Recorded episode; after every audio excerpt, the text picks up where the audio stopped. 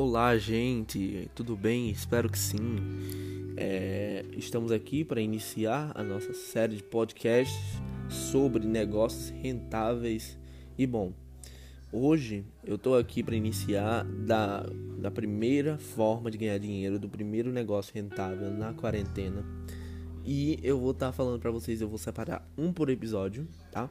E hoje nós vamos nos aprofundar no um, um negócio que você dá para fazer da sua casa e que eu acho que o, o, investimento que você vai utilizar é tipo no máximo 500 reais.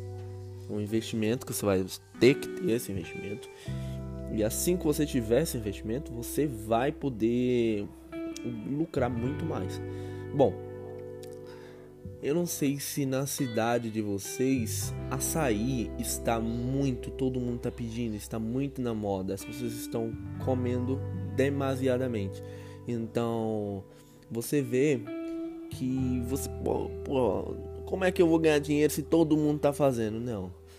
O pensamento está errado. Vocês têm que fazer o seguinte: vocês vão pegar se, ah, se fulano vende o, o o açaí que vem banana, leite em pó, leite condensado e granola.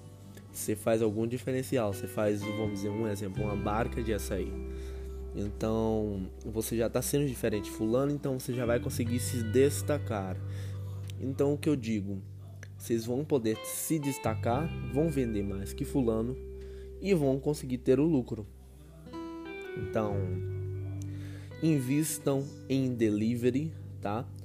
Tá mais na moda essa questão do delivery, tá? Do motoboy tá indo entregar a comida na casa da pessoa, no caso o açaí. E não se limite somente a açaí.